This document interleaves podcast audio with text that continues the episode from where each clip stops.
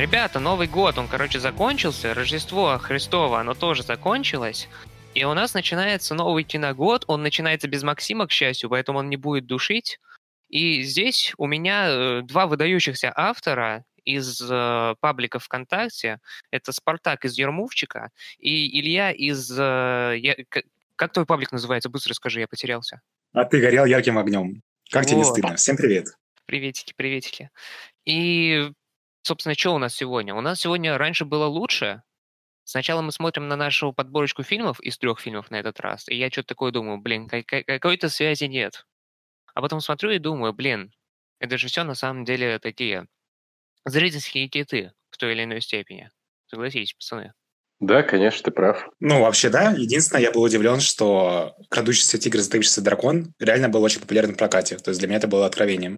Ну, там, там такое, мы об этом поговорим, когда его коснемся. Да, собственно, три фильма, которые у нас есть, мы обсудим в следующем порядке. Это «Крадущийся тигр, затаившийся дракон» Энгали, это «Умница Уилл Хантинг» Гаса Ван Сента по сценарию Мэтта Деймона и Бена Аффлека.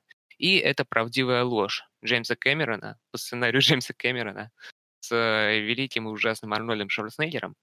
И начинаем мы, собственно, с крадущегося тигра и затаившегося дракона, потому что я так сказал, во-первых, а во-вторых, пацанам будет не, не, особо нечего об этом сказать, как сказали они.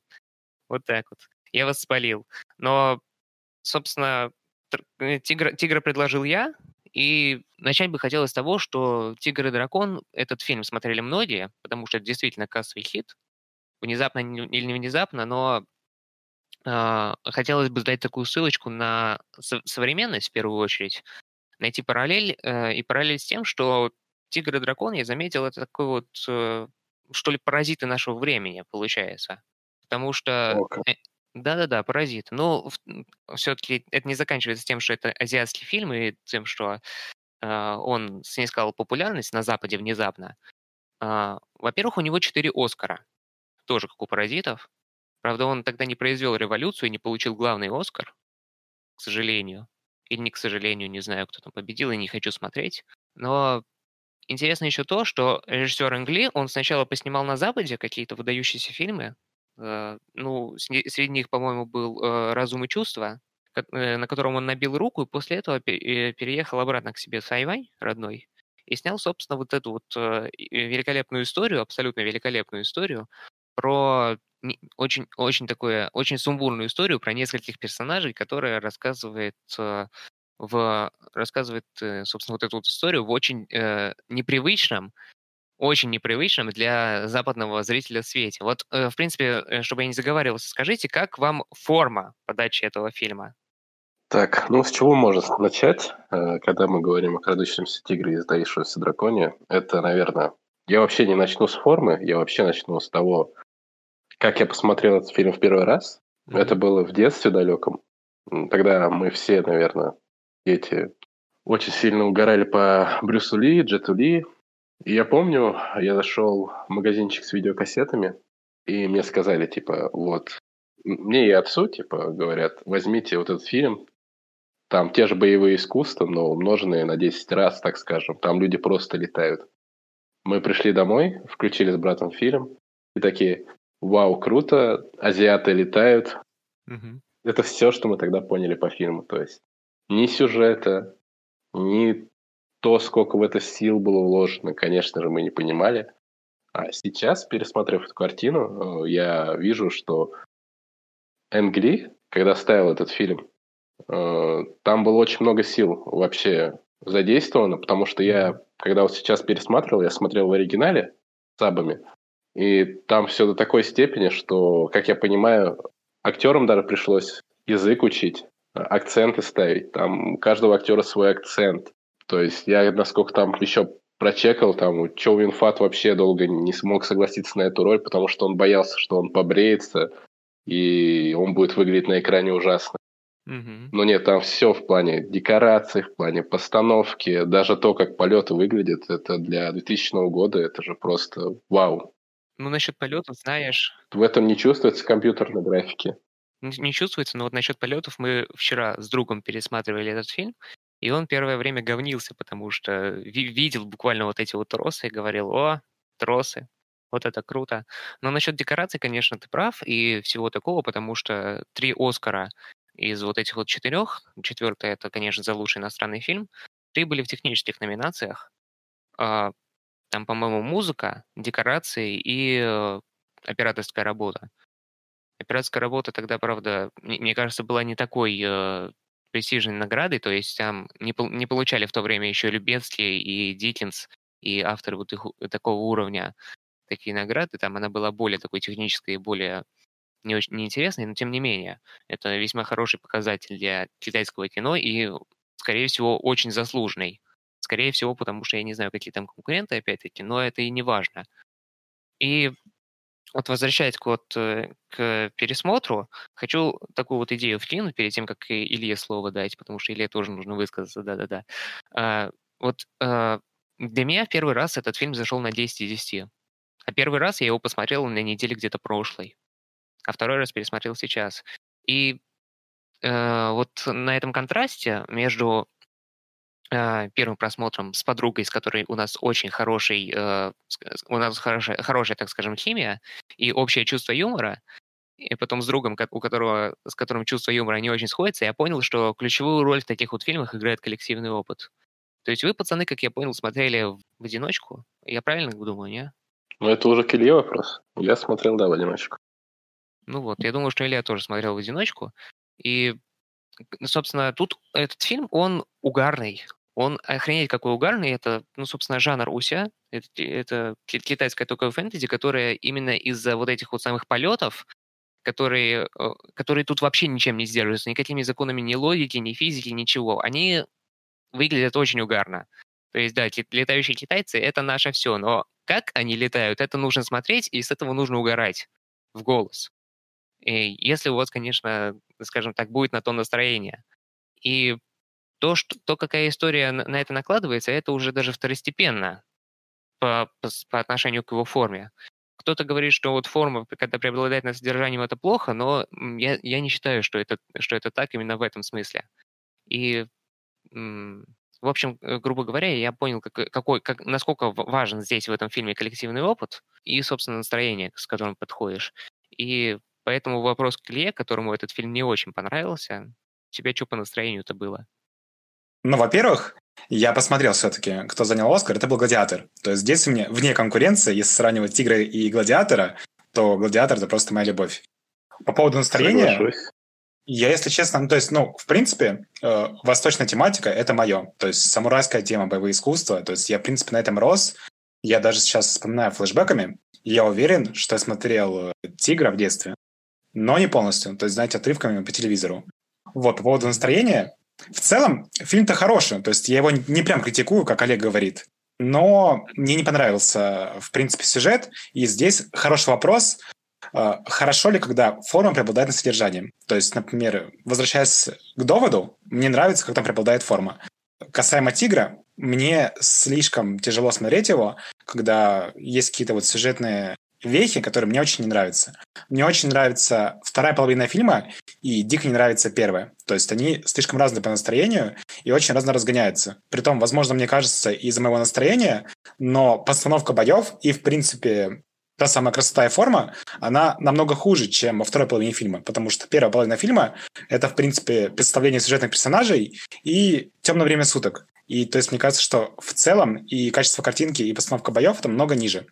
Вот, но в целом фильм-то хороший, но просто как-то он не запомнился мне слишком. И чтобы его пересматривать, ну, наверное, лет 5-7 нужно. Вот, mm-hmm. то есть, в принципе, так. Ну, интересно, кстати. Вот, э, как, ну, Насчет, насчет первой части, ну, я тоже заметил, что вот э, мой, мой второй друг, с которым мы пересматривали, он как-то был более вялым на первой части. И мне это на самом деле напомнил такой э, пример, что ли, начала Нолановского, опять-таки, где вначале выдают экспозицию, которая, э, скажем так, была очень неуклюже поставлена по большей части. Но это же неуклюже, там просто по-другому нельзя. Ты либо вываливаешь все, чтобы потом люди поняли, либо, либо э, будет как в доводе, никто ни хрена не поймет, и все, и все тебя засрут. Тут э, примерно то же самое, просто как-то нас закидывают в, в эти события. В целом-то Я даже не сказал о, о, о сюжете в, в целом. То есть вот это вот э, Китай какого-то там 1700 э, какого-то года, и у нас есть несколько персонажей, среди которых главный это персонаж э, Чоу Юньфата, мужика, который еще у Джона Ву снимался в его ранних боевиках. И он, короче, мастер, он мечник. и он приводит свой меч своей подруге давней. А с подругой у него шашни. Вот так вот которые ни, ни, никуда не выходят, потому что они оба такие неуверенные в себе типичные азиаты, типа, ой, симпай, что, что же делать и так далее. Ну, и... не совсем же так. Ну вот я, кстати, не согласен тоже да. с тобой, что да, насчет неуверенности симпаев, это здесь как раз перекликается с достаточно философией. То есть э, люди, наоборот, слишком сдержанные, и они стараются отрицать все материальные блага, и чтобы достичь той же самой гармонии, нужно просто отречься от всего. То есть здесь как раз это именно отречение от любви, от каких-то чувств, материальных благ с целью прихода какой-то гармонии душевной. Вот. То есть mm-hmm. это, наоборот, мне кажется, проявление силы характера. Там же не в этом был замес. Они не были вместе, потому что она была помолвлена с лучшим другом Чоу Юнфата, mm-hmm. но он умер, и поэтому он для того, чтобы не предавать его честь, он не может быть с ней вместе. И отчасти поэтому он погрузился в это все обучение, во все остальное, чтобы оградить себя от нее, от чувств к ней. Но не получилось. Так, спасибо вам, ребята, за то, что вы приостанавливаете мое юродство, когда я уже прибегаю в какой-то какой полной фигне вместо нормального описания. Это хорошо. Это хорошо, что э, нас, нас вот это вот таким вот образом поддерживает нашу дискуссию. Но, собственно, да, тут много э, всяких вот этих вот отношений, и это правда, и у них много замешано, как вы сказали, философии и каких-то там дисциплин.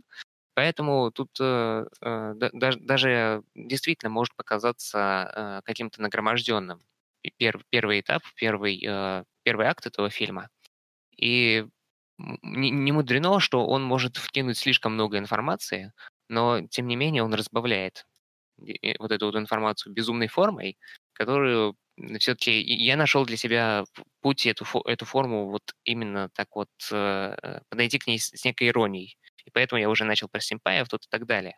Просто э, все-таки можно смотреть с юмором на такое кино, которое э, даже не обозначено как комедия, но по факту она является этой комедией, чего стоит только один персонаж Бо, который которого тут тупо э, при, приводят для того, чтобы просто его избивать смешно и так далее. Ну смотри, у меня вопрос к тебе сразу. То есть mm-hmm. ты относишься к нему не сколько как к серьезному какого-то историческому эпосу, ну то есть не, не историческому эпосу, а вот фэнтези, а как больше к ироничному, саркастичному кино?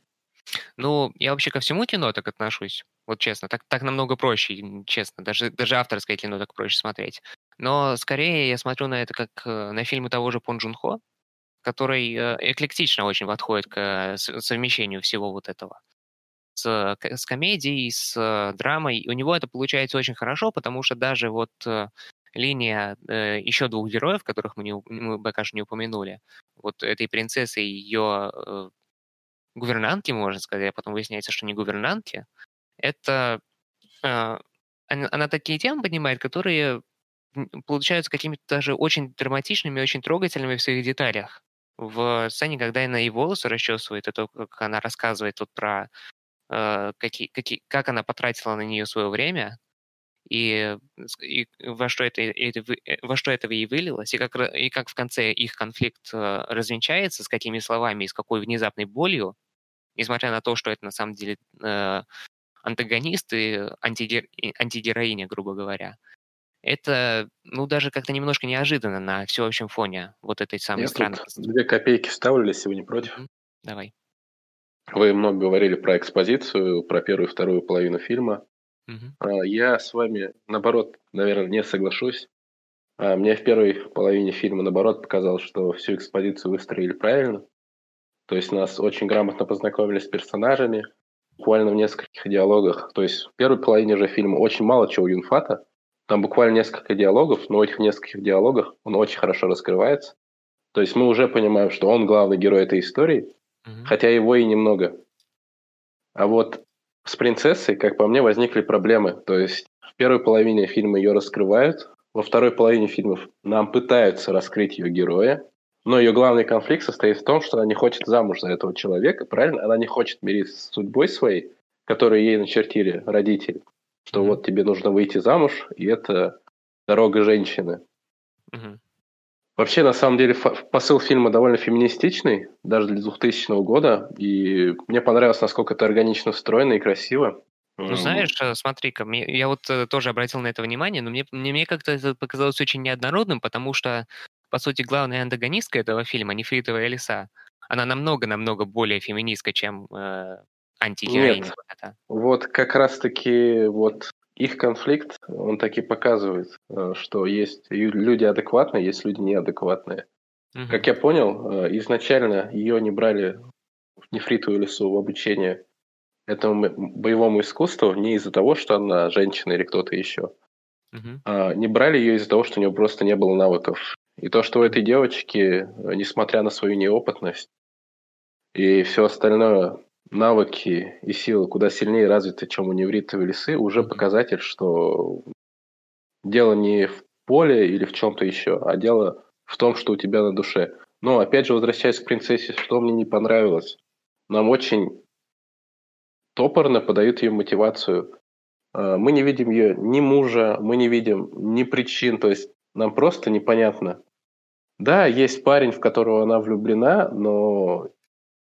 То есть ты вот, вот этим самым катарсисом ее эмоциональным почему-то не успеваешь проникнуться, и когда она сбегает, это все равно ощущение остается какое-то, как будто недосказанность.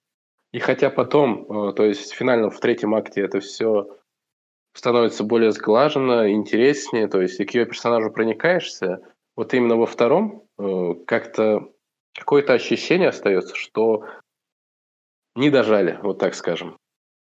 То есть я ее мотивацией не до конца проникся. Мгм. Пока Спартак говорит про экспозицию, я хочу дополнить. Мне в целом первый акт по построению нравится. То есть нам обозначают протагониста, антагониста и главную историю. То есть, по сути, ты понимаешь, к чему должна идти история. Наступает середина фильма, и нас отправляют во флешбеки. То есть нам вводят нового персонажа, которого мы не видели полфильма. И мы идем во флешбеки и смотрим 20-минутную историю. С одной стороны, мне эта 20-минутная история, как отдельная веха в фильме, очень понравилась. То есть, например, как самостоятельная история, мне она больше интересна, чем первая половина акта. Вот. Но при этом она очень сильно рушит экспозицию. То есть, вот, казалось бы, у вас была пара боевых сцен, у вас есть конфликт, вам уже показали, кто такая нефритовая лиса, обозначили, в принципе, главную проблему, и вас просто выдергивает на 20 минут из этого, и очень сложно вернуться, опять же, к этому вайбу, который был в первой половине фильма. Третья половина фильма очень классная. Мне очень нравится, как, опять же, вот э, герой Джен, если не ошибаюсь, правильно? Именно принцесса. Вот. Мгм. Как связали флешбеки с финалом. Это очень здорово. То есть именно та идея, которая была заложена во флешбеках, и потом на конце финал к этому привел, это очень здорово. Но вот, вот это обрушение темпа фильма мне очень не понравилось. Вот. И при этом такое получается противоречие, что сам по себе кусок в этом фильме смотрится не очень, потому что он рушит экспозицию, но при этом как самостоятельная история, например, в отрыве там 20-30 минут, мне она очень нравится. И я просто хочу отметить, насколько прекрасные ребра Чанзы Мгм. во флешбеке. Господи, я раза три пересматривал эту сцену. Это эстетически просто восторг. Это было очень красиво. Да, есть такое. Это, конечно, не Карвай, но тоже пойдет, хотя Карваю не Лепра больше нравится. Но неважно. А, Вот насчет этой сцены я тоже заметил, что она прерывает как вот это вот э, хорошее и плавное течение времени в этого фильма и выбивается на достаточно большой промежуток, опять-таки, времени. Но, опять же, я готов чисто из-за формы простить этому фильму все. И здесь это проявляется в том, что в этом флешбеке нам показывают уже третью сторону Китая, то есть здесь нам показали равны, равнины Китая, грубо говоря. Во флешбеке нам показывают степь китайскую, около монгольскую такую. И потом нам в третьем, э, в третьем акте покажут высокогорный Китай с э, бамбуковыми лесами прекрасными и вот этим вот горным воздухом и все такое. Это... Я не знаю, есть ли в Китае еще локации, которые не уместились в этот фильм, но это очень такая широкая репрезентация, скажем так, национ- национальности. И за это я, я очень полюбил этот фильм в первую очередь. Вот так вот. А, Мы уже о нем достаточно много говорим. Если вам есть что добавить или чем закончить, то пожалуйста. И, и потом мы перейдем к следующему. Но у меня скорее вопрос, потому что финал мне очень понравился сам по себе. То есть как стройная история, и именно финал мне очень понравился. У меня вопрос скорее к тебе. Смотрел ли ты продолжение? Насколько я понимаю, оно есть и вышло относительно недавно, то есть 4 года Мгм. назад. Пока нет. И оно на Netflix, поэтому это страшненько на самом деле. Но с другой стороны, я думаю, э, что Netflix можно и спасибо сказать, потому что, ну, я не уверен. По крайней мере, вот этот фильм его отремастерили. И у него сейчас очень, очень классная картинка есть, ну, лежит кое-где, можно найти, в, в очень хорошем качестве. Я не знаю, каким, в каком качестве оно было на момент выхода в нулевом году, но сейчас она выглядит более чем современно и очень, очень красочно и очень сочно. И если это было сделано, приурочено к выходу на Netflix второй части, и благодаря Netflix, тогда, то тогда Netflix спасибо, даже за то, что он снял вторую часть, которая, судя по оценкам, и несмотря на появление Донни Йена в этом фильме, а, она, ну, первая, очевидно, уступает. Блин, я, видимо, смотрел не в 4К версии. Она у меня просто в 4К версия почему-то очень хотела качаться. Я думаю, что потерял ты не очень много. А, собственно, да, вот он, крадущийся тигр, сдающийся дракон, обсудили. А, теперь мы переходим к более серьезному кино, над которым иронично посмеяться не получится, большую его часть времени. Это «Умница Уилл Хантинг». Умница Опять Уилл же, не соглашусь, «Умница Уилл Хантинг» очень смешное кино. Ну да, но не иронично смешное, скажем так. И ты как человек, который э, назвал паблик в честь э, э кетч-фразы оттуда, давай-ка ты начинай. Вообще, с чем, как я познакомился с умницей Хантингом? В один момент моей жизни, так скажем, молодой жизни, э, у меня была странная прическа, э, было, были странно покрашенные волосы. И мне одна знакомая сказала, что вот она посмотрела на днях умницу Уилла Хантинга, и типа говорит, ты похож сейчас на Мэтта Деймона оттуда. Ну, а я такой, у меня немного нарциссские ноты играют иногда, и я такой думаю, ну, значит, надо посмотреть. Это сколько было? Ну, года четыре назад, может, чуть больше. Тогда я только вот в первый раз его посмотрел. И скачал фильм, э, начал смотреть. Я думал, что это будет э, очень такое стандартное как это правильно говорится, пафосная такая эпичная история вдохновляющая. Ну, народное но, кино, грубо говоря. Да, да. Но это оказалось в то же время народное кино, но при этом оно совсем не похоже на другие типичные пафосные истории, потому что большую часть фильма ты понимаешь героя Мэтта Деймона, то есть ты понимаешь Уилла Хантинга, но при этом ты понимаешь его ошибку. То есть э, ты весь фильм смотришь, э, ты видишь его личность, ты понимаешь, на что он способен, но ты понимаешь его ошибки, и ты понимаешь их как сам, как человек. То есть вот каждую его ошибку ты ею пропитываешься, потому что она тебе очень знакома.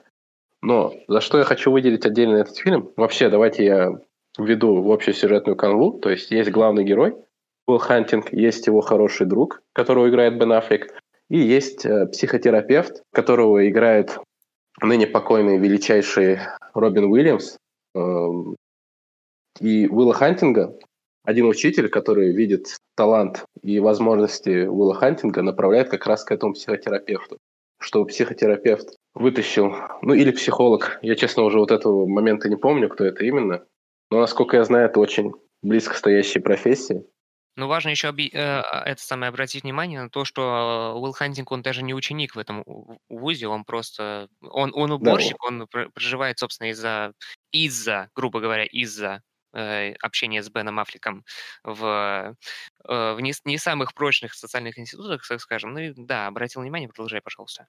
Да, спасибо большое, что это подметил. Вот. И однажды он видит, насколько я помню, на доске формулу, правильно?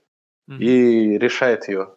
И когда профессор это видит, он приходит в восторг, он хочет узнать, кто это, оказывается, что это сделал уборщик, молодой уборщик, который сам отказался от учебы, верно? И он хочет развить его талант. Э, они вместе занимаются. Он замечает, насколько Уилл Хантинг буйный, насколько он своенравный, какой у него характер. И отправляет его к психотерапевту Робину Уильямсу. И тот так скажем, не то, что промывает его мозги, а наоборот, он первый человек, который его понимает. И между ними происходят очень интересные диалоги, между ними прям мощнейшая химия, я бы сказал. Угу. И вот из этого рождается, так скажем, Ну, то вообще, зачем интересно наблюдать? Да, там есть э, параллельные линии сюжетные, есть там любовная линия Уилла Хантинга с девушкой, есть э, замечательная абсолютная линия Бена Аффлека, которого в фильме очень мало, но при этом ты этого персонажа полностью понимаешь, что, что вот он простой, вот как монетка, да, вот человек, то, что вот у него есть две стороны, вот он обычный и вообще зачем он в этом фильме нужен? так скажем, вот он та противоположность Уиллу Хантингу, который не может выбраться из говна, так скажем, и это прекрасно понимает, но если бы у него была возможность, он бы жопу рвал и это сделал. Mm-hmm. А у него этой возможности нет. А у Уилла Хантинга, то есть есть эти возможности, но он этим не занимается. То есть ему это не нужно. Вот, то есть общая сюжетная канва такова, как так скажем. Давайте, чтобы я один не говорил об этом фильме. Сейчас добавит Илья, а потом уже мы вместе все подведем какой-то итог. Ну, во-первых, это вообще ультимативная комбинация лично для меня, потому что там есть Мэтт Дэймон, которого снова спасает, но уже от душевных терзаний. Там есть Робин Уильямс, который выступает в роли мудрого наставника или профессора, то есть достаточно популярный образ. И есть Бен Аффлек, который еще не опухший, который счастливый, и это очень здорово. То есть, опять же, вот такая комбинация, которая ты хочешь не хочешь, независимо от сюжета и формы, мне это кино понравится, потому что я безумно люблю этих трех актеров. Вот, во-вторых, у меня тоже очень своеобразная история знакомства. То есть где-то на втором курсе, я сейчас, получается, на шестом, а, я познакомился с девушкой, она мне очень нравилась, и у нас был киноклуб в университете. И она сходила туда, у нас был очень хороший преподаватель, который разбирается в кино, и он включил «Умницу Уилл Хаттинга».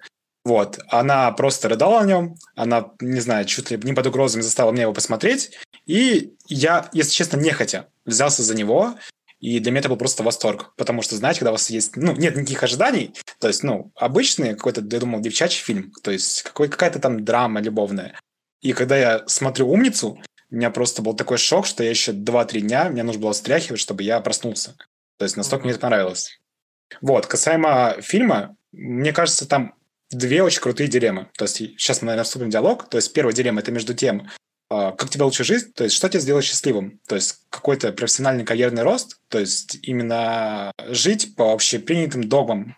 То есть у нас есть представление о успешной жизни, и ты можешь жить так. А с другой стороны, у тебя есть какие-то свои представления, возможно, друзья, даже самая любовная линия. То есть, получается, у нас есть дружеская линия с Бен Аффлеком, есть любовная линия. И Уилл не понимает, как ему жить. То есть это вот такой человек, который, с одной стороны, очень эрудированный юноша, с другой, он на самом деле не понимает, каково это по-настоящему жить. То есть вторая дилемма, что одно дело знать жизнь по книгам и куче трактатов, другое дело на себе прочувствовать, насколько это тяжело и насколько тяжело с этим бороться. И в этом плане как раз химия между Робином Уильямсом и Мэттом Дэймоном круто работает, потому что, с одной стороны, есть э, Робин, который прожил очень много чего, то есть и войну, и потерю близкого человека, есть Уилл, который считает себя крутым юношей, которому все нипочем. Но на самом Сам деле он, он закомплексованный подросток, который не знает, как жить. И вот это вот э, панцирь крутости просто скрывает его настоящую боль, и это очень здорово за ними смотреть.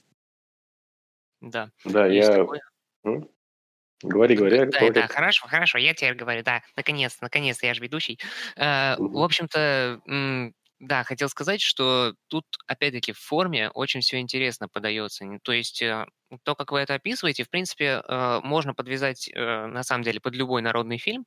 И все вот эти вот, все вот эти вот идеи про синдром Саванта и, и все такое, они могут, в принципе, лечь на любое такое типичное, ну, какое-то даже топорно поданное кино. Но так как мы говорим об этом в положительном ключе, тут на самом деле важны даже такие мелкие детали, которые превращают этот фильм в, во что-то более человечное.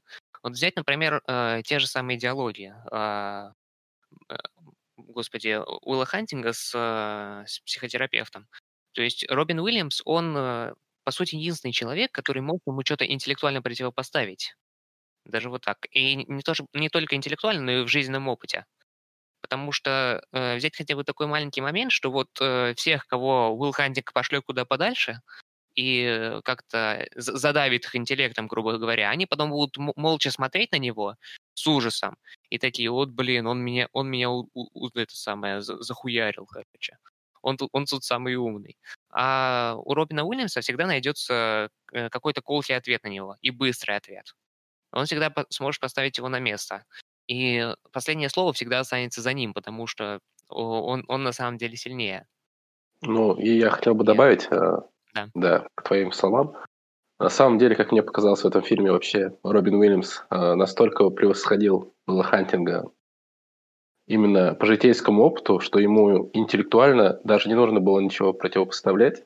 То есть, ну, тут вообще, как по мне, вся дилемма фильма в том, что Илья очень правильно описал, э, что Уилл Хантинг, он очень умный парень, э, но у него вообще нет никакого житейского опыта, он просто не знает, как жить. И на самом деле вот на этом поле э, превосходят его почти все окружающие. Даже вот финальная его сцена с Беном Аффлеком, а, именно со стороны ментора выступает глупенький персонаж Бен Аффлек. То есть он учит жизни Уилла Хантинга.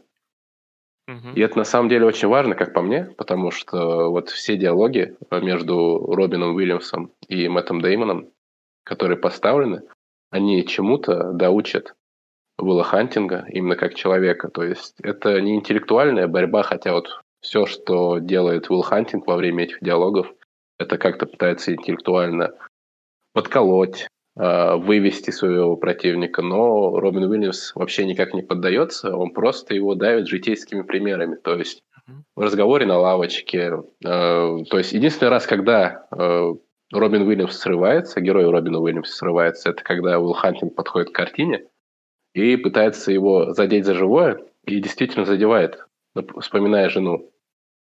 Но это, опять же, это очень сильный эмоциональный момент, раскрывающий героя Робина Уильямса. И после него, насколько я помню, следует разговор на лавочке, верно?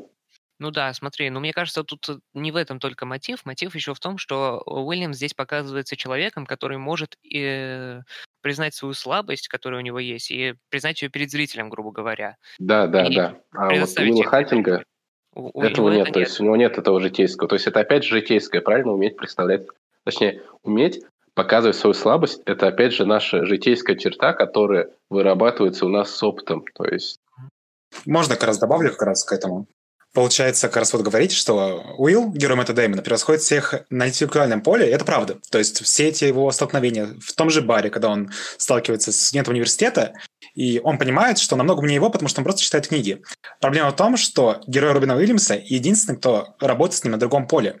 В этом-то как раз и заключается сила характера Робина Уильямса. Он не пытается соревноваться с Илом в интеллектуальном поле. Он понимает, что он его умнее, да. и он это признает, в отличие от других как раз его соперников. Он спокойно к этому относится. Он понимает, что он умнее его. И как раз в этом заключается его сила. То есть он с ним работает на совсем другом поле. Он не пытается с ним соревноваться как раз, условно говоря, в шахматах. Есть очень крутая цитата про великого шахматиста из фильма. Все играют против Бобби Фишера, пока Бобби Фишер играет в шахматы. И то есть все соперники Уилла пытаются победить его, а Робин Уильямс просто живет. Он понимает, что ему нет смысла доказывать Уиллу, что он умнее его. Он понимает, признает это свое поражение, и в этом заключается как раз та самая сила. И вот почему Уилла это дестабилизирует, потому что Робин общается совсем на другом уровне с ним. То есть, когда один пытается с ним бороться с помощью формул, знаний, книжек и так далее, и цитат, другой просто ссылается на себя. Мне очень понравился как раз диалог после той самой картины, что когда они сидят на этом озере, и он ему говорит, что Уилл может рассказать ему все, что угодно, про войну, про любовь и так далее. Вот. Но на самом деле он сам не знает, как это ощущать. То есть есть человек, который знает о многих наших явлениях, важных для нас в жизни, просто по книгам, по каким-то произведениям, а другой человек прочувствовал это все на себе.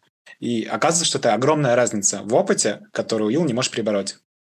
Да, и вот я сейчас добавлю еще последнее. Вот на самом деле, как мне кажется, этот даже диалог на озере, который вспомнил Илья, он, возможно, вот за все их время общения единственный поучительный диалог, который был. То есть тот момент, когда именно герой Робин Уильямса прямо пытался научить Уилла Хантинга чему-то.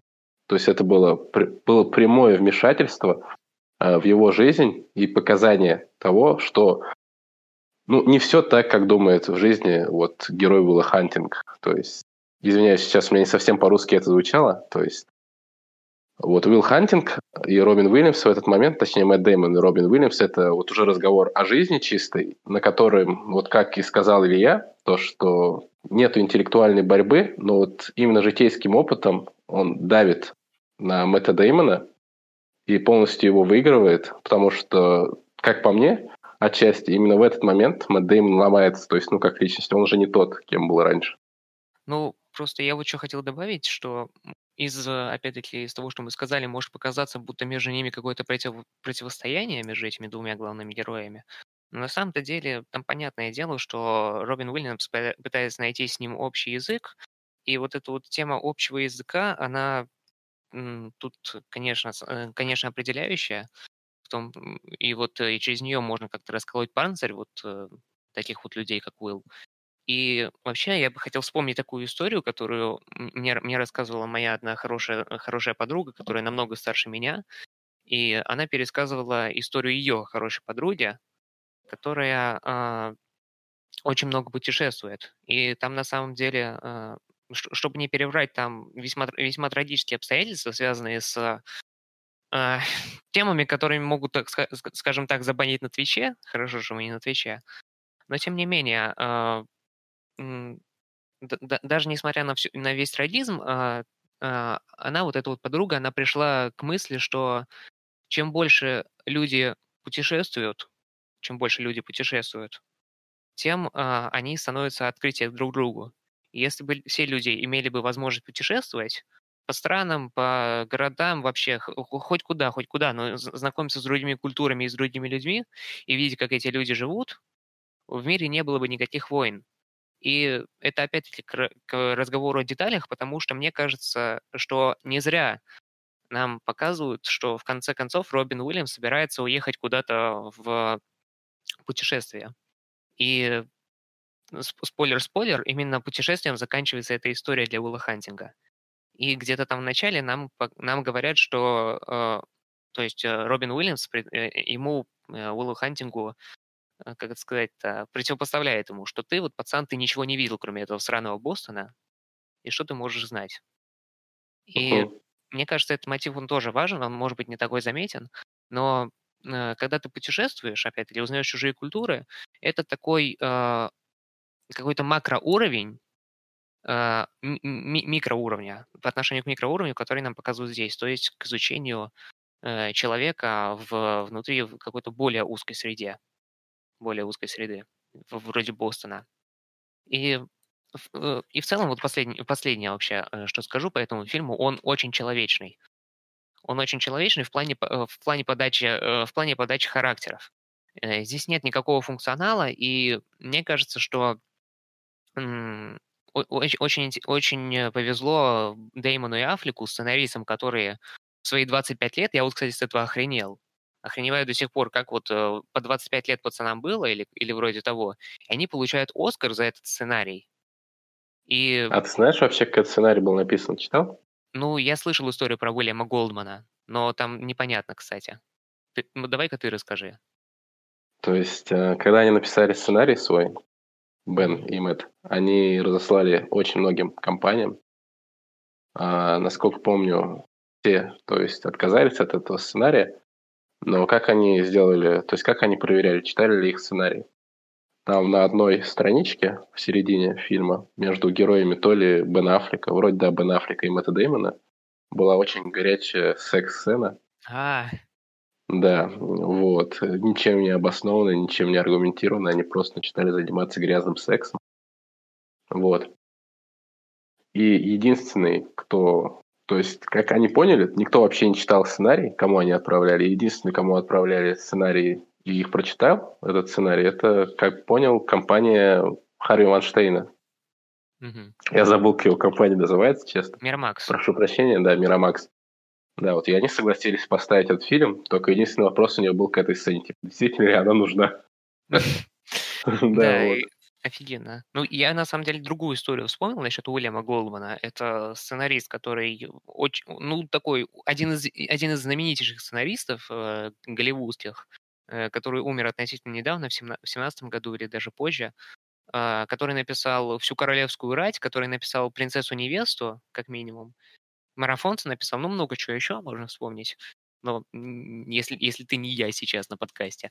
Ага. Э, в общем, кру- крутой сценарист, который был реально практи- практикантом, там, в отличие от Роберта Макки, который просто там где-то сидит и рассказывает, типа, ой, я учу сценарий других людей писать, а сам ничего не писал. и все такое. И вот э, Голдман, э, он как минимум шутил про то, что он этот сценарий написал полностью, потому что там были какие-то спекуляции по поводу, кто на самом деле автор этой истории и, и так далее. Но это, это все к тому, что офигеть, какой крутой сценарий для пацанов 25 лет. И, ну, все-таки тут реализация во многом, во многом стоит ее благодарить э, режиссера Гаса Ван Сента, потому что ну, вроде как он такой образцовый э, режиссер э, независимой, независимой Америки. Я на самом деле так могу только клише сейчас говорить, потому что я у него смотрел только два фильма включая Уилла Хантинга, это еще и найти Форестера, которые э, мы с, обсуждали с Настей где-то там, ну, в, э, не так давно, можно найти эту, эту запись. И получается так, что вот эти два фильма, они на самом деле взаимозаменяемы даже. Просто, условно говоря, э, Уилл Хантинг, он для технарей, хотя в, намного в меньшей степени, просто математика. А найти Форестера для писателей. И там, может быть, даже люди, которые ну хотя бы как мы с вами пишем рецензии на, про кино, они могут там найти что-то полезное для себя в плане литературного языка. В общем так. Меня и... так каждый раз смущает это слово рецензия. Ну хорошо, отзывы. Впечатление. В общем, что добавить-то?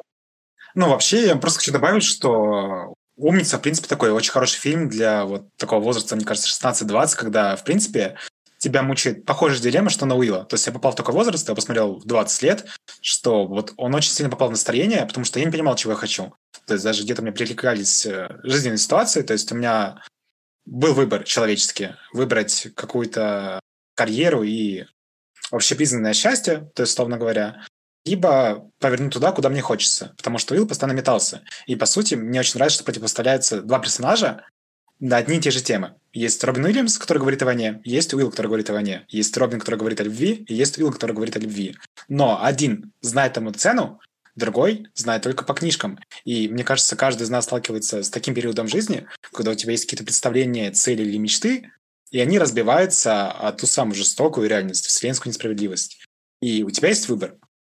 Смириться с этим и погрузиться в какую-то человеческую рутину. Либо найти в себе силы э, признать, что да, мир несправедлив, и пойти дальше. Вот как раз ты затронул тему про путешествие. В итоге-то и Уилл находит себе силы путешествовать и поехать к своей любимой. То есть, ну, в итоге, я не знаю, могу я спойлернуть или нет, он отказывается, да. по сути, от громадной карьеры, он был бы безумно известным, он уже, в принципе, известный человек и безумно богатым, но он выбирает простое мирское счастье, и мне кажется, это здорово. То есть, когда, человек, ну, когда фильм показывает тебе, что не обязательно тебе жить, как тебе диктуют другие. То есть, если тебе получается что-то, например, у тебя есть данные к математике или, опять же, к письму, ты не обязан, только потому что у тебя есть талант, выбирать это русло жизни.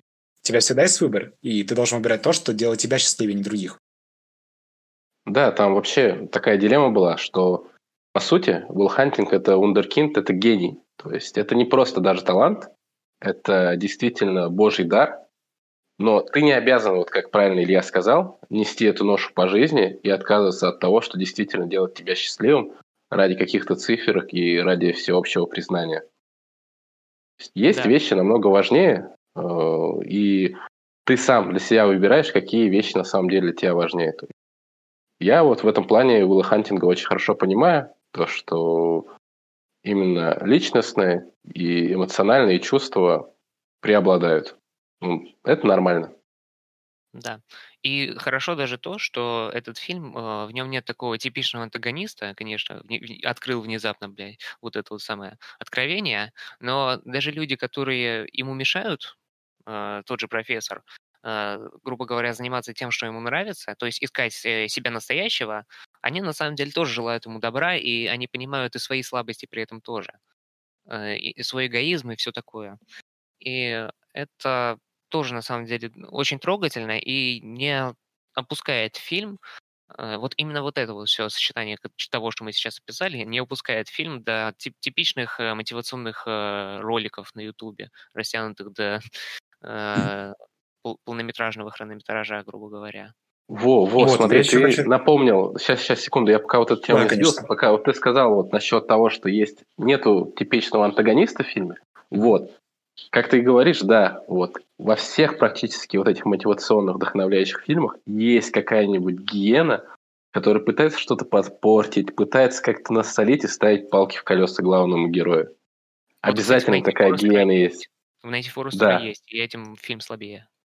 А в «Умнице Уилл Хантинга» этот персонаж единственный, это сам Мэтт Дэймон. То есть все палки в колеса, которые вставляются, это вставляется им же, и ты их за эти и ты его за эти палки вообще никак не винишь, потому что эти палки, они житейские, ты их сам себе даже вставлял. И вот этим персонаж, он, он прекрасен. Редко такое бывает, что вот я говорю, что вот главный герой – это действительно лучшее, что есть в этом фильме, хотя тут есть замечательный во всех смыслах персонаж Робина Уильямса. Но вот насколько Уилл Хантинг объемный, это вот редкость. Вот этим он очень хорош. Илья, ты хотел что-то сказать? Да, да, я хочу дополнить. Мне Спартак, ну, опять же, развил мою мысль. Это реально очень здорово, потому что, ну, опять же, опираясь на наш жизненный опыт каждого из нас, мне кажется, нет ничего злее, чем враг, который сам, сам себе сам, когда ты не знаешь, чего ты хочешь. Ты постоянно находишься на этом перепутье и не понимаешь, что выбрать.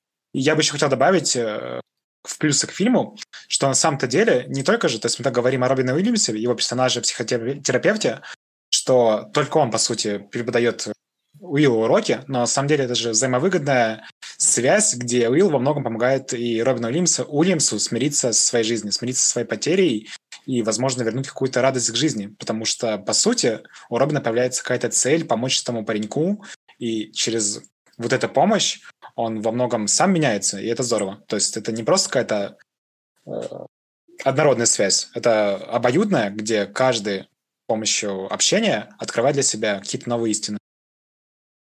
А, ну, мне, мне это лично показалось немножко в меньшей степени, потому что м, не- мне удосужилось познакомиться, кстати, с таким терапевтическим взглядом на кино, когда, вот знаете, вот, э, вот говорят, есть арки персонажей, короче, если персонаж развивается, если он идет от самого, от самого низа к э, вершине, то это, типа, это важно, это обязательно нужно, чтобы персонажу можно было сопереживать.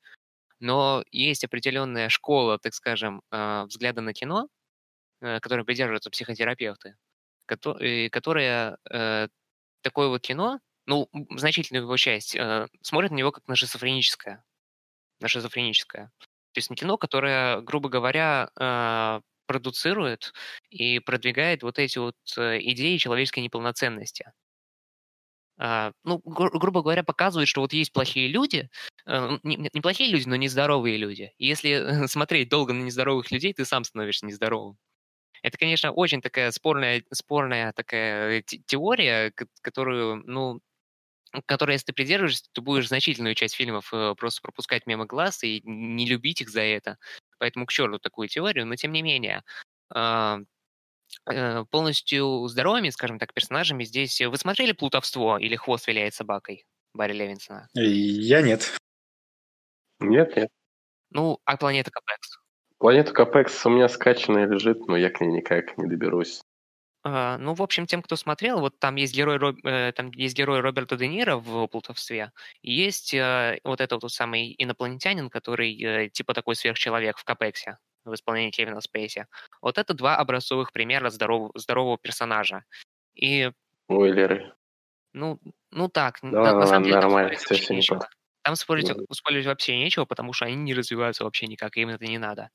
И вот Илья говорит, что Робин Уильямс здесь, он тоже такой ищет себе, э, ищет себе что-нибудь, что, ну, как ты сказал, так, ну, исправить, да, грубо говоря. Ну, скорее, не понимаешь, просто у Робина Уильямса есть какая-то... Ну, то есть, когда ты говоришь о своих проблемах, тебе это помогает. То есть, когда... Ну, у Робина Уильямса же есть трагедия, потому что он потерял жену, насколько я помню. Просто я его не пересматривал последний раз полгода назад, и в этом плане, мне кажется, разговор как раз с тем самым Уиллом помогает э, во многом прийти к гармонии после того, что он пережил. Ну, на самом деле нет, на самом деле он всегда был в гармонии, по крайней мере, так, как и понял я это. То есть он немножко Честно так говоря, постра- тоже. Не- Да, вот немножко он так пострадал, конечно, когда он э, на, его картину залупнулся.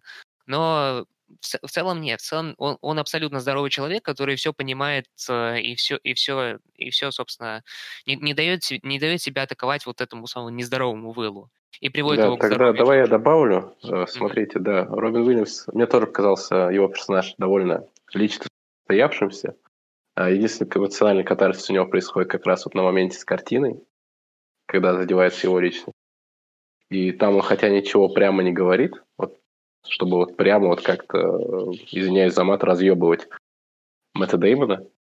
Но мы чувствуем этот момент. Ну да, он как личность, он состоявшийся, он не меняется.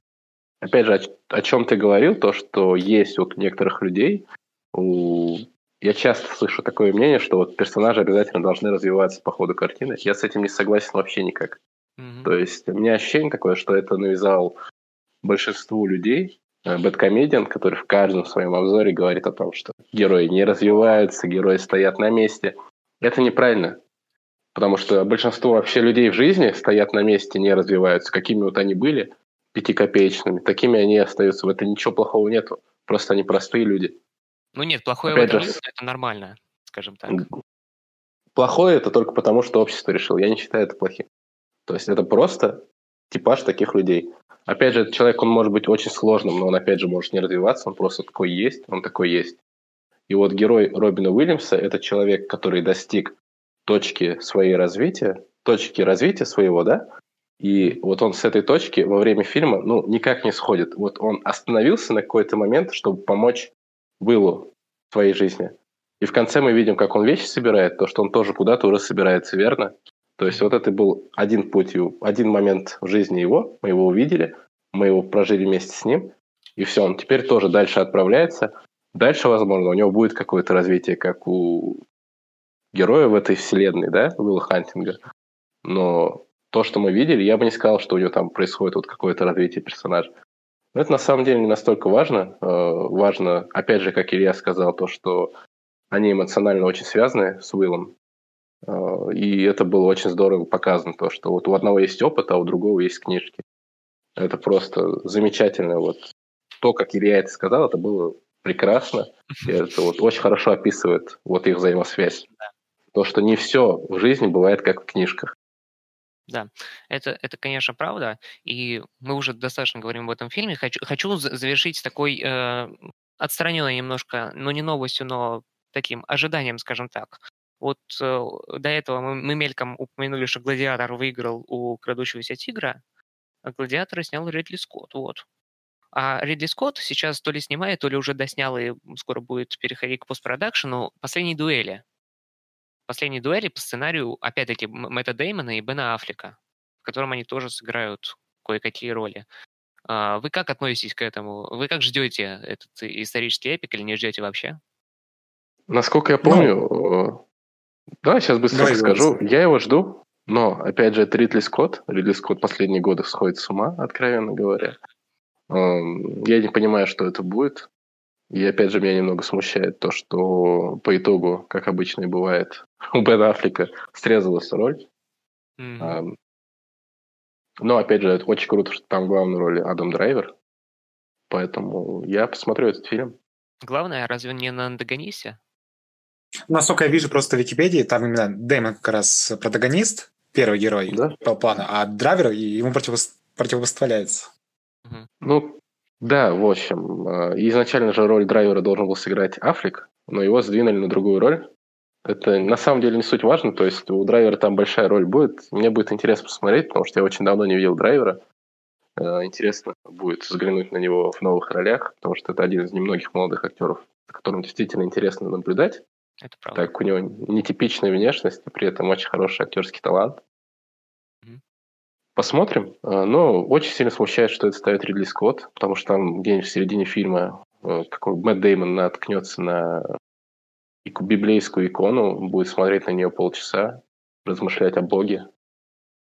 Или вообще в итоге окажется то, что это дуэль, дуэль какого-нибудь Михаила и Люцифера – mm-hmm. или что-нибудь такое. То есть, ну, Ридли Скотт может завернуть так, что этот фильм в итоге, ну, не понравится никому. Хотя, опять же, говорят то, что его последний сериал прекрасен. Я не могу осуждать или что-то говорить плохого про него, потому что это, ну, это действительно великая личность. Хотя, опять же, если вернуться к сценарию второго гладиатора, который он хочет поставить, Ой. я очень сильно надеюсь, что этого никогда не произойдет. Да, да, да. Эти мемы про да, если Илья не в курсе, если Илья не в курсе, там... Не, не, я слышал как раз. Я когда «Гладиатора» смотрел, я очень удивился, mm что Ридли Скотт хотел поставить второго «Гладиатора», когда история... Вот, знаете, есть открытые концовки, например, как в «Тигре». В «Гладиаторе» история максимально завершенная. То есть ее можно спортить только сиквелом. Да, он же хотел его воскресить, гладиатора, и типа отправить его путешествовать по всяким воинам, по всяким знаменитым каким-то происшествиям историческим, насколько я помню. Да, То я есть... что-то видел версию, где он будет в загробном царстве. Да, еще и в загробном царстве. Там что-то, да, вот он сначала в загробном царстве, то есть он оттуда выбирается, потом он путешествует по, по временам, там очень жесткий наркотрип, и я советую всем прочитать. Это очень интересно, я надеюсь, что это никогда не выйдет на большие экраны. Ну, я тоже теперь, если честно. Хотя, хотя ну, Ридли Скотт, мне кажется, поздний Ридли Скотт, то есть современный, это более такая комплексная тема. Но мы не будем ее сейчас затрагивать, потому что не об этом речь. Хорошо. Ну вот касаемо вопроса, дуэли, я ее жду, и я на самом деле к Скотту отношусь более лояльней, потому что сейчас, чтобы мне не закидали, мне нравится и Прометей, и Чужой Завет. Я посмотрел «Воспитанных волками», тот самый сериал, который Спартак поминал, он хороший. То есть мне настолько глаз не мозолит религиозная тема у Ридли. Возможно, она мне просто нравится. То есть э, я так полагаю, что все-таки у Ридли просто есть свои зрители, потому что та же Анастасия, которая участвовала в подкастах, мы с ней солидарны в этом плане, и мы любим Ридли Скотта. Вот. Ну и, соответственно, та самая ультимативная комбинация Дэймон плюс Аффлек. Я в любом случае его жду, а что уже выйдет, я не знаю. Вот, Знаете, я добавлю, чтобы меня не... Сейчас, сейчас, сейчас, секунду. Чтобы меня не посчитали каким-то дурачком, то, что я говорил насчет э, шуточек про Бога, это была именно шутка, скорее, в Прометее и в Чужом Завете. Хотя один из них на самом деле неплохой, но в другом очень много глупости, очень много глупых персонажей, и мне просто было на это тяжело смотреть. Поэтому я не люблю эти фильмы. А так, э, Ридли Скотт, он, естественно, выдающаяся личность, выдающийся режиссер. У меня к нему только уважение, Смотри, просто есть страх. Ну, ну да, вот смотри, ну просто вот э, мы, ты еще вот до этого упомянул Бэткомедия, и Бэткомедия, он не только же про развитие персонажей говорит, но и про глупости в фильмах. Я просто обозначу этот момент и так оставлю его закрытым, потому что нам бы уже э, пора переходить к правдивой лжи. Вот так вот резенько. Угу. Резенько. Правдивая ложь. Э, Кэмерон, Шварценеггер, опять-таки, э, это тоже, скажем так, ваш выбор, поэтому кто из вас его предлагал, тот и начинает. Ну, давай, я да, начну, предлагал потому что я, меня... но да, пусть начнет на этот раз Илья, так будет правильно. Да. В этом плане я вообще не был знаком с фильмом. Я, если честно, даже не знал, что был Шварценеггер. Я просто вот сел, я не знал, чего ожидать. Я сажусь и вижу Шварценеггера в образе Мадианы. То есть вот своеобразный такой Джеймс Бонд, и у меня сразу разрыв шаблона. То есть, ну, я привык видеть Шварценеггера в каких-то так маскулинных героях, принципе, Бандиан это тоже вот такой маскулинный жанр, но поначалу мне смотрелось очень неловко. То есть ты видишь вот э, реально, на самом деле, Джеймса Бонда в Шварценеггере. И это забавно. Первое время, вот первые минут 10 мне было очень сложно с ним смириться. Но Сейчас я тебе потом... добавлю, добавлю только, добавлю. Смотри, то, что ты говоришь про Бондиану, да, я с тобой согласен, он маскулинный персонаж, но он обычно куда более утонченный, чем другие персонажи Арнольда Шварценеггера, которые мы тогда привыкли видеть. И вот тут утонченность эту он смог вот в этих первых 15 минутах передать. То есть, да, он реально воспринимается как Джеймс Бонд. Да, вот, я же говорю, я очень удив... да, удивлен да, был да. этому, потому что образ был совсем другой. Я смотрю, и мне сначала такой разрыв шаблона, а потом, блин, а вроде неплохо. То есть смотрится органично, и мне понравилось. Вот. Самое интересное. Я смотрю фильм, и мне нравится. То есть мне реально нравится. Мне интересно смотреть за этой Бандианой. То есть я, в принципе, как Бандиану как жанр достаточно люблю. И потом в середине фильма все переворачивается, и я такой сижу, то есть вот это один из таких таких твистов, это даже не твист, а просто вот именно поворот немножко конвы сюжета в другую сторону, и мне начинает еще больше нравиться. То есть я прям остался от фильма, ну, в восторге. То есть, во-первых, это вот какой-то вайб двухтысячных, то есть ты вспоминаешь те самые картины, ты видишь это, но снято она настолько, не знаю, органично, то есть именно как построен сюжет, как построена экспозиция, как резко на меня направление, мне очень понравилось.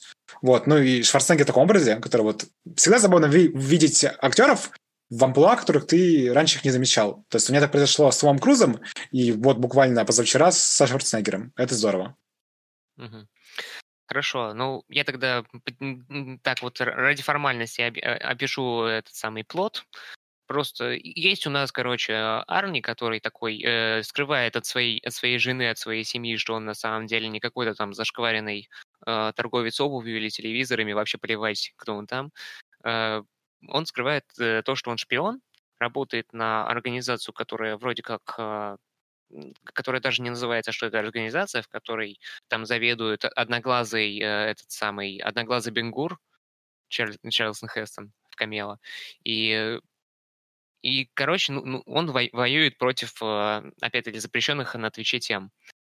И внезапно совершенно этот, в, в эту его в эту его линию вклинивается его э, семейные отношения, которые, ну, вначале нам развешивают вроде как таким обычненьким, э, привычным э, чеховским ружьем про то, что вот э, мужику приходится врать своей семье, чтобы защитить их от э, возможной опасности, но в итоге эта опасность оборачивается таким вот э, весьма нетипичным образом. И нетипичность тут такая, что, ну, скажем так, я очень рад, что было, э, было над чем в этом фильме угореть. Это, конечно, боевик из 90-х, в которых я не очень разбираюсь, но всегда приятно, когда блокбастеры не воспринимают тебя всерьез вот прям очень-очень сильно. И это то, чего на самом деле мне не хватает в современных блокбастерах, потому что они, а, они хоть и могут разбавлять шутеечками, вот эти вот самые современные блокбастеры, всякие такие, все, все подряд разбавляют шутеечками, но, но по сути они всегда с, с, э, при, приходят к пафосу какому-то унылому. Э, в духе ну вот, извини, я добавлю. То есть в этом плане фильм очень круто балансирует на самой иронии и серьезности. То есть нет такого, знаете, что вот это совсем ироничный, саркастичный фильм, который высмеивает боевики, с другой стороны, он позволяет сохранять этот баланс. Ну, просто, например, опять же, вот боевики с 90-х, я на самом деле прям угорел со сцены, где погоня на лошади по высотке у Арнольда была. То есть, не знаю, это прям крутая сцена. Я, вот я вижу, что 2000-е годы, и вот как-то мимо прошел, фильм прошел мимо меня, я смотрю на это, и мне очень нравится. То есть я представляю, что было в 94-м году тогда. Это было очень здорово. Да. А, ну давай, Спартак, твоя очередь. Ты тут сам. Да, извиняюсь, я тут покашлял немного. Надеюсь, ничего, никому ничего не испортил. Ничего, ничего. Да, еще не отошел до конца от болезни. Вот, э, что хочу добавить. Вот по поводу этой сцены с лошадью. То есть это вообще это культовая сцена, как по мне. Даже сейчас в том же Джонни Уике я считаю, что вся эта погоня, погоня на лошади – это отчасти отсылка к этой сцене. Оно вообще, что самое прекрасное в правдивой лжи, после, естественно, сцен танца, Самое прекрасное для меня это то, что как Кэмерон Ди... Фу, какой Кэмерон Диас, извиняюсь. Джеймс Кэмерон.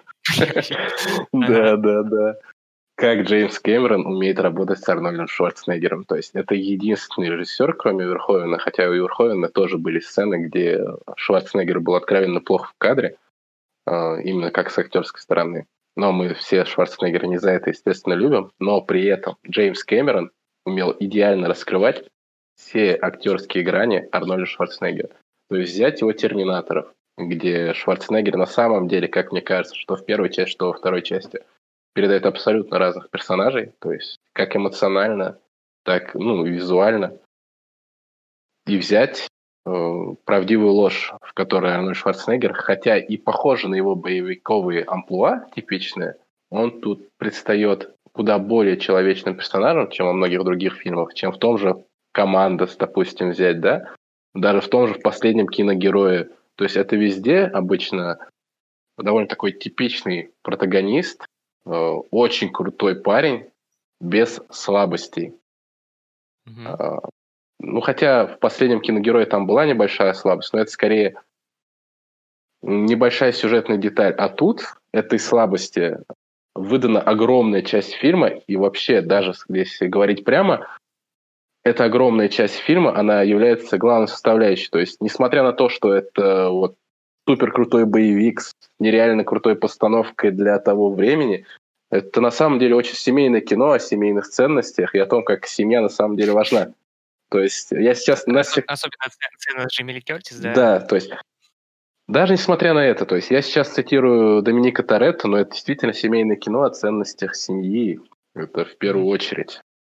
Ну, это правда. А, вот все смешные моменты, все самое забавное, где вот герой Арнольда Шварценеггера выглядит, ну, реально дурачком таким, хорошим дурачком. То есть в той сцене, где он допрашивает этого любовника, это же было очень смешно. Mm-hmm. Это, это супер смешные сцены, и при этом вот эти вот смешные сцены забавные, они как-то очень хорошо перекликаются с сценами боевика. Вот серьезный. На самом деле это очень серьезная тема для тех времен показана в фильме. То есть это, так скажем, религиозный терроризм. Я не буду его причислять к какой-то отдельной религии, потому что ну, для меня это не совсем правильно. А, религиозный терроризм, так скажем. И то, как выставляются вообще антагонисты, какие-то они, ну, идиоты, это вот с комедийной точки зрения тоже вот прекрасно просто, я бы сказал.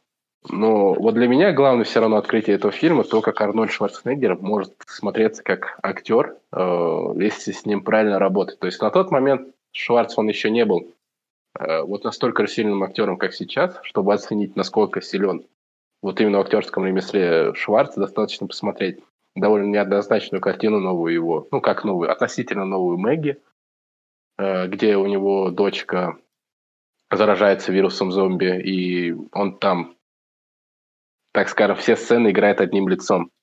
То есть там он очень хорош.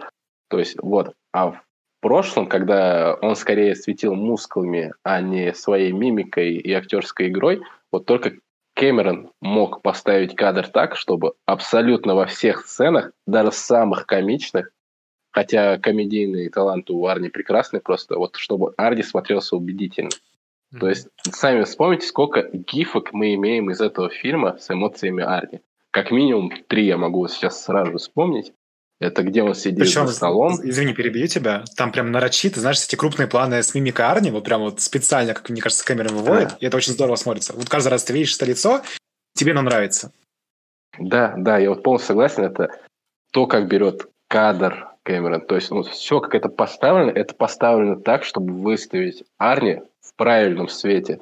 Не у всех это получалось. Я поэтому очень надеюсь, что Кэмерон с Арни когда-нибудь еще поработают и выдадут ну, вот, настоящий мастерпис на в конце карьеры Арни, хотя, блин, у Арни вон недавно вышел его настоящий мастерпис, где он там орет политические лозунги, вытаскивает свой старый меч. Грустная картина. Я, я что-то этого не смотрел, но там... Ну, там насчет Трампа он высказывается.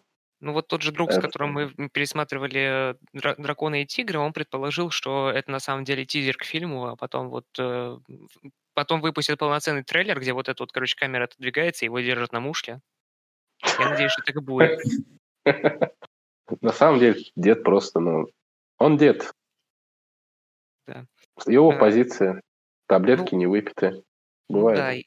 Да, это, это, конечно, можно было бы в какое-то такое э, современное высказывание сейчас перевести наш подкаст, но нет, давайте обойдемся да, без да, этого. Да, ни в коем случае. Давай, да. значит, раз высказываний, вы просто затронули тему феминизма в «Тигре и драконе», который, ну, она там есть, да, но вот mm-hmm. именно касаемо персонажа Джейми Ли Кертис, соответственно, это жена Арнольда, мне кажется, mm-hmm. очень классно раскрыли во второй половине, то есть именно как героиню самостоятельную, и то есть, в принципе, затронули вот наверное, многие женские проблемы и сделать это очень органично. То есть я даже об этом не думал, пока вы не затронули эту тему, но сейчас, когда вы поговорили об этом в «Тигре и драконе», мне кажется, сделано очень классно. А у меня вот э, по поводу этого тоже выписана одна строчка, вот я ее зачитаю просто. Сравнение с тигром и драконом, двоеточие. Лестница набирает больше фрагов, чем женщина. И ну, да, вот это вот это тоже офигительная сцена, на самом деле, моя самая любимая, где по лестнице падает вот это вот УЗИ, которое она не смогла удержать, и потом расстреливает несколько религиозных фанатиков, так скажем. Там фрагов было примерно столько же, сколько э, э, в «Тигре и драконе» принцесса перебила этих самых э, очень, очень ярких персонажей в таверне. А здесь, а здесь это все делает лестница. Поэтому тут, э, конечно, есть определенная репрезентация женских проблем, но это все-таки такие... Ну, я, понимаешь, мне кажется, это просто сделано больше ради комичности. Я имею в виду просто именно те же самые житейские проблемы, где, по сути, домохозяйка становится частью супероперации и вносит свой вклад в это. То есть да, же там да, же были сцены, она... где она вступает э, в боевую... В машине, когда она вступает в по сути, в драку и выигрывает ее. То есть мне просто кажется, это скорее не камень в огород именно женщин, скорее просто как сцена комичности именно с э, этим пистолетом и лестницей. И я хочу напомнить, хочу напомнить просто, что я полностью согласен с Ильей. Э, герой, героиня Джейми Ли Кертис, она тут не выступает, она, то есть она часть фильма выступает девочкой в беде, но как раз-таки, как мы любим это слово, она эволюционирует по, по ходу фильма, и раскрываются очень многие женские проблемы того времени, так скажем, то, что это, опять же, из телевизоров и везде вещалось то, что ну, счастье женщины – это дома, смотреть за семьей, домашний уют. То есть это у них все разваливается у, у нее с героем Арнольда Шварценеггера, потому что между ними есть секреты. То есть, ну, этого быть не должно. И это очень классно показано, но я хочу еще просто напомнить, что Джеймс Кэмерон – это вообще гениальный человек в плане раскрытия женских персонажей и дела того, как сделать их сильными. У него есть Сара Коннор. Это до сих пор один из лучших женских персонажей, вообще созданных когда-либо, как мне кажется. Поэтому для него проблемой поставить комичного, живого, прекрасного женского персонажа вообще никакой не было, и поэтому ну, настолько хорошим персонажем получилось Джейми Ли Кертис в этом фильме. Угу. А, а вообще, на самом деле, все персонажи хорошие. Да. Я как ведущий сейчас вынужден признаться, что мне на самом деле нечего про этот фильм больше сказать. То есть он мне, конечно, понравился, но такие вот фильмы у меня есть определенный потолок для них. Вот, грубо говоря, если переводить на язык оценок, из кинопоиска, который я не очень сильно люблю, вот выше 7 из 10 он у меня не поднимется. Не, не по каким-то там принципиальным причинам, ну, правда, вот эмоционально нет, нет такого, скажем, э, например, экзотичного колорита, как был в «Тигре и драконе», чтобы примерно то же самое, просто «Тигр и дракон» немножко более красиво поставлен. Чтобы можно было вот это, скажем так, э, как- как-то это оценивать вот чисто эмоционально выше, чем есть. Поэтому м, все, что я могу сказать, просто вот я, я люблю блокбастеры, повториться, что я люблю блокбастеры, которые не воспринимают себя всерьез, и правдивая ложь с этим превосходно справляется. Она тоже э, очень круто высмеивает Бендиану, которую я тоже не смотрел, но обозначу, конечно же, ведь нужно что-то говорить. И в целом э, это очень приятный фильм, который, которому, может быть, можно как-нибудь будет вернуться, если найти для него, опять-таки, хор- хорошую, э, хорошую компанию для просмотра. Вот, это все, что я могу сказать, поэтому если вам что-то еще есть добавить, хорошо. Да, я хотел бы попросить у Илью выставить оценки всем сегодняшним трем фильмам, которые вот он может выставить, хотя я тоже оценочную систему ненавижу. Угу. Но раз Олег начал... А, Олег, давай ты тогда закончишь с оценками. То есть а. вот правдивая ложь 7 из 10. Хорошо. Давай крадущийся тигр и умница Уилл. Крадущийся тигр 10 из 10. Серьезно, 10 из 10. Угу.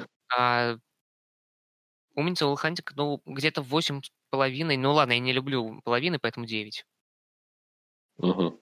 Да. Так, ну ладно. Давайте. Умница сразу 10, потому что, ну, это прям вот один из э, топ-фильмов, которые я всегда советую. То есть, мне спросят, что посмотреть, Илья, я с большой вероятностью скажу умницу. Крадущийся дракон, да, простит меня Олег, ну, 5-6. Ну, пусть будет 6 скорее. Ну, вот. Mm-hmm. И «Правдивая ложь», ну, наверное, просто для своего жанра это очень хорошее кино. То есть 8. Окей. Так, твоя очередь. Так, а «Спартак»? Ты типа не отделаешься. Да. «Крадущийся тигр» 2 из 10. Ладно, шучу. На самом деле, «Крадущийся тигр» для меня... Я, я беру половинчатую систему оценок, потому что половинчатая система, как по мне, половинка это очень важна. Uh-huh. Я поставлю ему Хотя я тоже ненавижу оценки эти, потому что у каждого жанра, блин, свои оценки. То есть, допустим, в своем жанре правдивая ложь даже, это, ну, 10 из 10 для меня. Но если смотреть на фоне остальных жанров и фильмов, то я не могу ему 10 из 10 поставить. Ладно, пусть «Крадущийся тигр» будет 7,5. Это хорошее, очень хорошее кино, которое поставлено замечательно, сыграно замечательно, но эмоциональный отклик оно получило у меня смазанный. Это вот как раз из-за раскрытия мотивации главной героини. Поэтому, ну, немножечко для меня не дожат фильм. Хотя я признаю, что он прекрасен в каких-то смыслах. И от него можно получить настоящий визуальный восторг. Mm-hmm. Вот. Сейчас выскажу правдивой лжи, правдивая ложь. Это вообще неотъемлемая часть моего детства. То есть это Арни, это Кэмерон, к которому я хотя и не отношусь с какими-то вздохами и ахами, он единственный режиссер для меня, кто Арни может хорошо раскрыть. Я это уже говорил, и повторюсь еще раз. Вот. А правдивая ложь – это вот, ну, просто идеальный представитель шпионского семейного комедийного боевика, так скажем, который вот спустя сколько, получается, он в 94-м или 96-м году вышел? В 94-м. 94 по-моему. Да, 26 лет прошло, уже 27, так скажем, да? И за это время он именно в плане того, как он смотрится, он вообще никак не растерял. То есть это вот очень мало количества фильмов такое есть. Вот я из недавних, которые смотрел, это вот у «Крепкого орешка» тоже это есть, то, что вот сейчас, допустим, пересматриваешь, и вот до сих пор смотрится свежо и круто. Вот, у правдивой лжи то же самое. То есть, поэтому правдивая ложь – это крепкая 9 из 10, а про умницу Уилла Хантинга мне вообще говорить нечего. У меня он название паблика – это Юрмув Чиф. Хотя на самом деле я эту фразу поставил отчасти, потому что там есть слово «чиф». Ну ладно, это крепкие 10 из 10, как сказал Илья, это один из немногих фильмов, которых я могу рекомендовать абсолютно всем. Это вот, ну, из тех немногих фильмов, вот, как «Последний самурай», «Умница Уилл Хантинг», э, наверное, еще «Монибол», то есть «Человек, который изменил все». Это вот mm-hmm три фильма, которые у меня моментально вспоминаются и которые я могу порекомендовать всем. Даже «Бегущий по лезвию 1049», который я вот всем сердцем люблю, и «Обливион», который я тоже очень сильно люблю, хотя я признаю, что у него много минусов. Я их не могу всем порекомендовать, потому что я понимаю, что это не те фильмы, которые зайдут абсолютно всем. А вот эти три фильма – это стопроцентный мастер-пис, который зайдет абсолютно всем. Я еще хочу добавить, очень забавная ремарка. Я подписан с Крака очень давно, и я, наверное, год думал, что он просто переиграл цитаты, у него паблик называется Your Movie Chief. Не движение, а фильм. Вот, можешь задуматься о ребрейдинге когда-нибудь. Да, я думал об этом, но сейчас думаю, уже, блин, поздно. Ну, блин, э, вообще вот мой паблик, он раньше назывался э, по этому самому, по Strange Love, э, How I Stopped Worried and Loved Movies. Потом я обратил внимание, что на самом деле много таких фильмов, которые, ой, много таких пабликов, по крайней мере, ФК, которые вот таким вот образом переделывают названия каких-то культовых или просто знаковых фильмов, поэтому нет, оставь, оставь как есть, это будет уже не, не так э, оригинально, скажем так. Ну вот на самом деле у меня же тоже паблик э, в честь «Бегущего по лезвию» называется, первого. Да? Там, ну, там есть цитата «Ты горел ярким огнем, Рой». То есть это очень иносказательно, то есть там, я не хочу английский оригинал, его я честно не помню, но условная суть такая, что горел это ярким огнем, то есть яркий огонь сгорает в раз быстрее, Рой. Угу.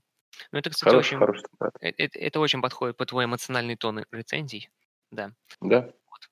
соглашусь. А, мы расставили оценки, это вообще звучало как э, окончание, мы что, закончили, что ли, да? Мы закончили? Не знаю. Но Нет? я хочу сказать, что у меня до этого паблик назывался «Вторичное мнение», поэтому Юрмовчив хотя бы звучит. Ну, хорошо. А, Не вторично. Да, да, да. Ну, наверное, да. Наверное, закончили, потому что мы ориентировались на полтора часа записаться, по полчаса на каждый фильм. Где-то так и получилось примерно. Где-то так примерно и получилось. В принципе, ребят, спасибо вам за то, что пришли. Спасибо. Тебе спасибо, спасибо за то, что позвал. собрал. Да, да, я вас еще обязательно еще, еще раз позову. Я надеюсь, что вы придете, потому что, э, потому что при, придете, блин, надеюсь. Потому что хорошо мы разогнались, по крайней мере. И еще, еще будет очень много тем, о которых можно будет поговорить. Может быть, не, не только в, в рамках ретроспективной рубрики, может быть, и какие-то эти самые современные вещи, какие-то фильмографии, кстати, потому что фильмографии на, нас тоже интересуют. В общем, мы look forward for it. И еще, да, я пытался сказать, что Настя, кстати, предлагала э, э, себя и Илью в качестве, э, в качестве, скажем так, конкурсантов на подкаст про позднего Ридли Скотта, или Think About It. Think да, about кстати, я послушал, я за... строил. Но это еще, да, это еще, еще нам с Максом будет интересно. Поэтому просто, просто накидываю пока что на вентилятор, так сказать. А на сегодня мы закончили. Это был первый подкаст на ленте в этом году, или не первый. Но это, так или иначе, это первый раньше было лучше, первая ретроспективная в этом году. Мы продолжим, и эту рубрику, судя по всему, ждут, кстати, интерес, ждет интересный ребрендинг.